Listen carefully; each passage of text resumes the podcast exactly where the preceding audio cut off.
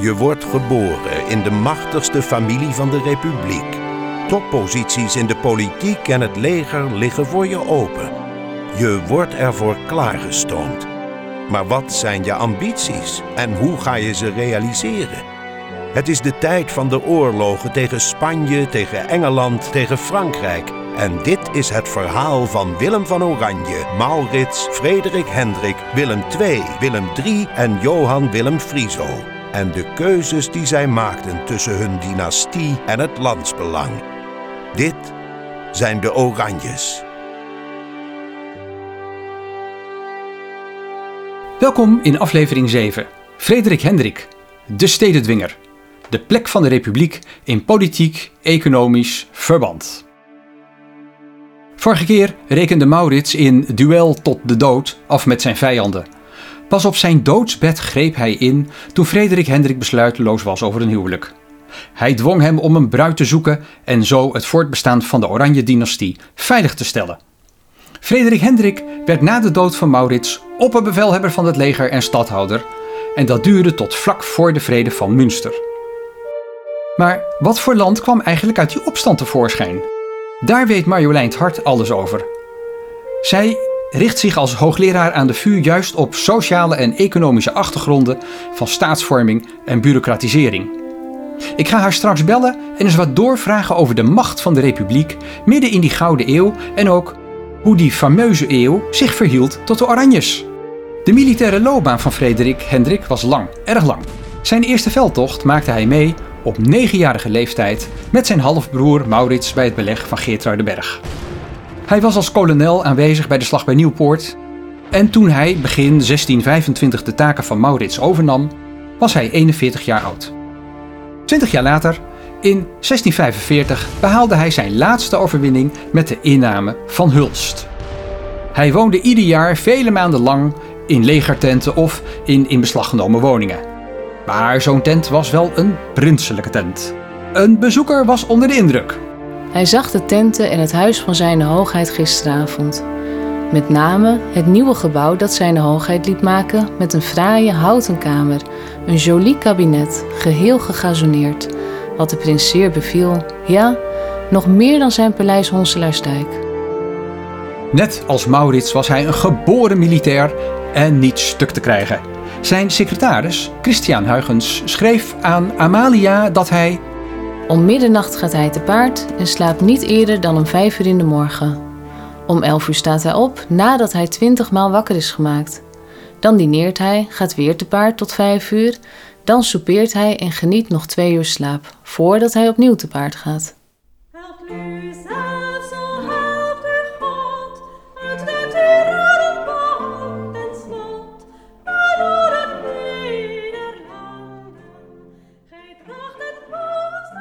Waar Maurits maar liefst 45 steden innam, wist zijn halfbroer er 25 te veroveren.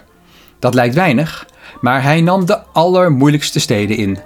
Maastricht, dat lag diep verscholen in vijandelijk gebied. Den Bosch werd door alle kanten door water gedekt. En Groenlo lag zo diep landinwaarts dat alle wapens en voorraden met karren werden aangevoerd, dus die konden de Spanjaarden makkelijk aanvallen.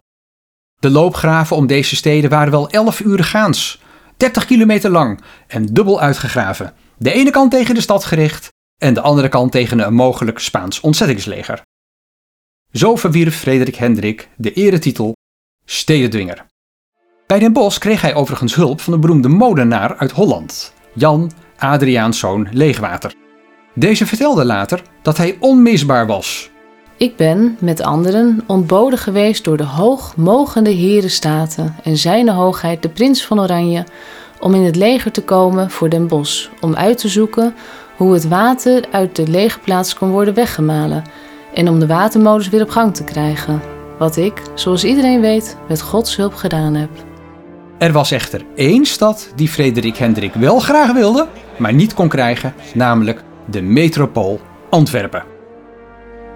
Dat kwam omdat de Staten van Holland, die ieder jaar maar liefst 60% van de totale legerkosten betaalden, door Amsterdam werden gedomineerd. En die Amsterdamse regenten hadden geen zin om hun oude handelsconcurrent te gaan bevrijden en om zo de Schelde, die ze tot nog toe blokkeerden, weer open te gooien.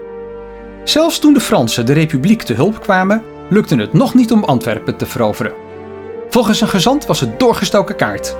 De vijanden hebben al hun strijdkrachten rond Antwerpen gelegerd omdat de Staten van Holland hun een tip hebben gegeven over een aanval. Een jaar later werd het Frederik Hendrik te machtig. Ik wilde dat ik dood was, hoorde men hem uitroepen. Daarna verloor hij zijn spraak, werd incontinent en toen enkele dagen later de Franse maarschalk Gramont arriveerde, greep hij hem bij de arm om een dans in de ronde te doen. Hij is een imbeciel geworden, vatte de gezant samen. Spoedig stierf Frederik Hendrik. Velen in de Staten van Holland konden tevreden zijn. Amsterdam bleef het bruisende centrum van de Republiek en Antwerpen is, tot op de dag van vandaag, buitenland. Tijd om eens even Marjolein Tart te bellen. Hey Marjolein, hallo, met Ronald. Hallo Ronald. Hey, goed je weer te spreken. Ik heb je een hele tijd geleden al gesproken. Toen we uh, startten met deze podcast. Toen heb jij een soort. Ja, jij bent toch uh, de dame die alles weet van economie en, en, belastingen. En toen heb jij ja, gewoon eens je licht laten schijnen over de hele periode van 1544, het begin van de erfenis, tot het einde, het verdrinken van Friso. Ik zou graag nu iets meer met jou willen inzoomen op een bepaalde periode. En dat is zeg maar dat einde van die opstand. Je zou kunnen zeggen, nou dan zitten we echt wel in de Gouden Eeuw. En nou zou ik je toch eens wat meer willen doorvragen vragen over die uh, Oranjes, maar dan in relatie tot Amsterdam en de Republiek en uh, de koloniën. Zou dat even kunnen? Ja hoor, dat is prima. Dan beginnen we met uh, de hoofdstad, was Amsterdam. Ik heb altijd het gevoel, de mensen daar, de, de regenten, die voelden zich wel een beetje het centrum van de wereld. Is dat zo? Ja, dat, dat, dat, klopt, dat klopt ook wel hoor. Want tegen die tijd, hè, dus laat ik zeggen uh, na het twaalfjarig bestand, had Amsterdam zich echt tot een internationaal centrum van wereldformaat uh, uh, ontwikkeld. Waar uh, heel veel buitenlandse kooplieden per se uh, alleen met Amsterdam wilden handelen. Want uh, dit, dit was gewoon heel goed georganiseerd in Amsterdam. En, en Nederland had met ontzettend veel gebieden in de hele wereld uitstekende handelsconnecties. Dus buitenlandse kooplieden konden in Amsterdam echt terecht over, de laatste informatie over de stand van zaken. Als, als er ergens een misoogst was of als ergens een, een nieuwe kolonie was veroverd of iets dergelijks. Dus ja, hey.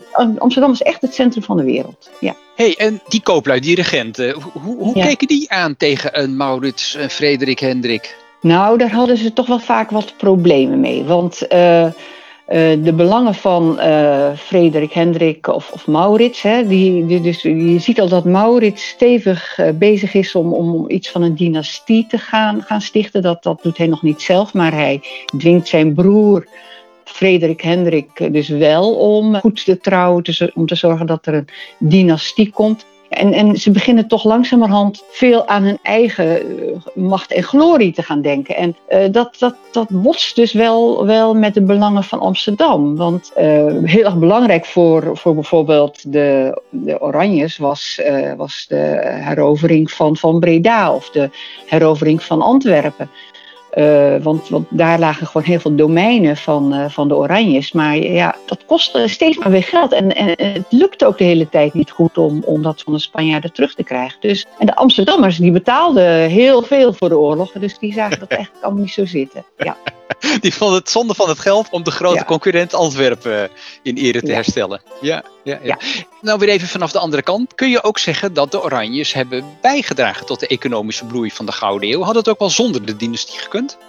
Nee, nee, nee, nee. Dus uh, je moet wel bedenken dat uh, het heel belangrijk was dat die Gouden Eeuw van Nederland alleen maar mogelijk was omdat Nederland een onafhankelijk land was. En Nederland was alleen maar een onafhankelijk land met een sterke legerleiding. En uh, zowel Maurits als nou ja, Willem van Oranje natuurlijk, maar ook Frederik Hendrik. Er waren echt toplegerleiders in die periode. Er waren echt heel, heel, goede, heel goede strategen. En zonder die invloed, die militaire uh, invloed, ja, was, was de republiek uh, gewoon, echt niet.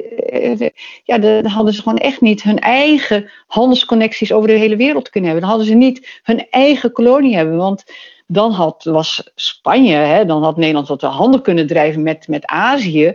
Maar ja, dan was het echte grote geld was naar Spanje gegaan. Want uh, ja, die koloniën waren dan van Spanje geweest. Ja, hey, jij, dat is een mooie brug even naar, naar een onderwerp dat ik ook even met je had willen bespreken. Jij noemde ja. al de koloniën. Uh, misschien goed om even te zeggen, hè, die, die, in 1602 dan wordt uh, de Verenigde Oost-Indische Compagnie opgericht.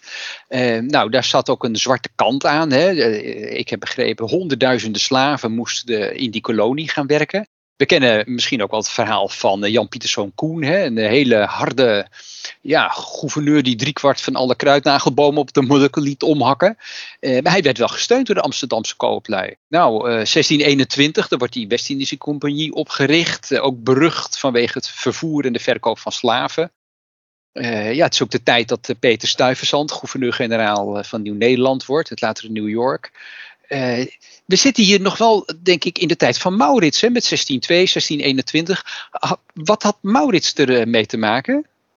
Uh, Maurits heeft hier eigenlijk niet zo heel veel mee te maken. Het is vooral een initiatief geweest van de kooplieden, die, een, die, die, die graag eendrachtig wilden optreden in de kolonie. Want ze merkten gewoon als ze apart daar handel dreven, dat lukte niet. Dus ze moesten echt een, een, een staatsmonopolie hebben van Nederland. Zodat alle, ja, ik zeg, al het geld en al, al, alle militaire middelen goed geconcentreerd worden gebruikt. Maurits was wel veel meer een voorstander van, uh, van, van, van de West-Indische Compagnie om die op te richten. Want uh, dat was ook een beetje in, in, in de machtsstrijd die hij had met Van Oldenbarneveld. Uh, hij had uh, de, de steun van uh, bijvoorbeeld de provincie Zeeland nodig, die, uh, die dus ook heel graag weer oorlog wilde. En daarom was hij dus wel iemand die ervoor gezorgd heeft dat de West-Indische Compagnie wel het, net als de, de, als de Oost-Indische Compagnie, een, een, een monopolie kreeg. Dus maar dat was, voor hem was dat niet, zo, had het niet zozeer te maken met de koloniale handel, want daar had hij niet heel veel mee, maar wel met zijn machtsstrijd in de republiek zelf. Aha, ik heb begrepen dat als in 1602 hè, die VOC wordt opgericht, dat vooral ja. Oldenbarneveld en zeg maar Holland, Amsterdam ja. daar stevige vinger in de pap had. Ja, dat klopt. Dat klopt. Ja. Oh, ja. hey. hey, en na Maurits, na Frederik Hendrik, ja. heeft de Oranje dynastie toen nog wat te maken gehad met de koloniën, dat jij weet? Nou ja, die uh, Johan Maurits van Nassau-Siegen, dat is ook een lid van, van, de, van die, uh, van die Oranje dynastie. Ja, de Duitse uh, tak.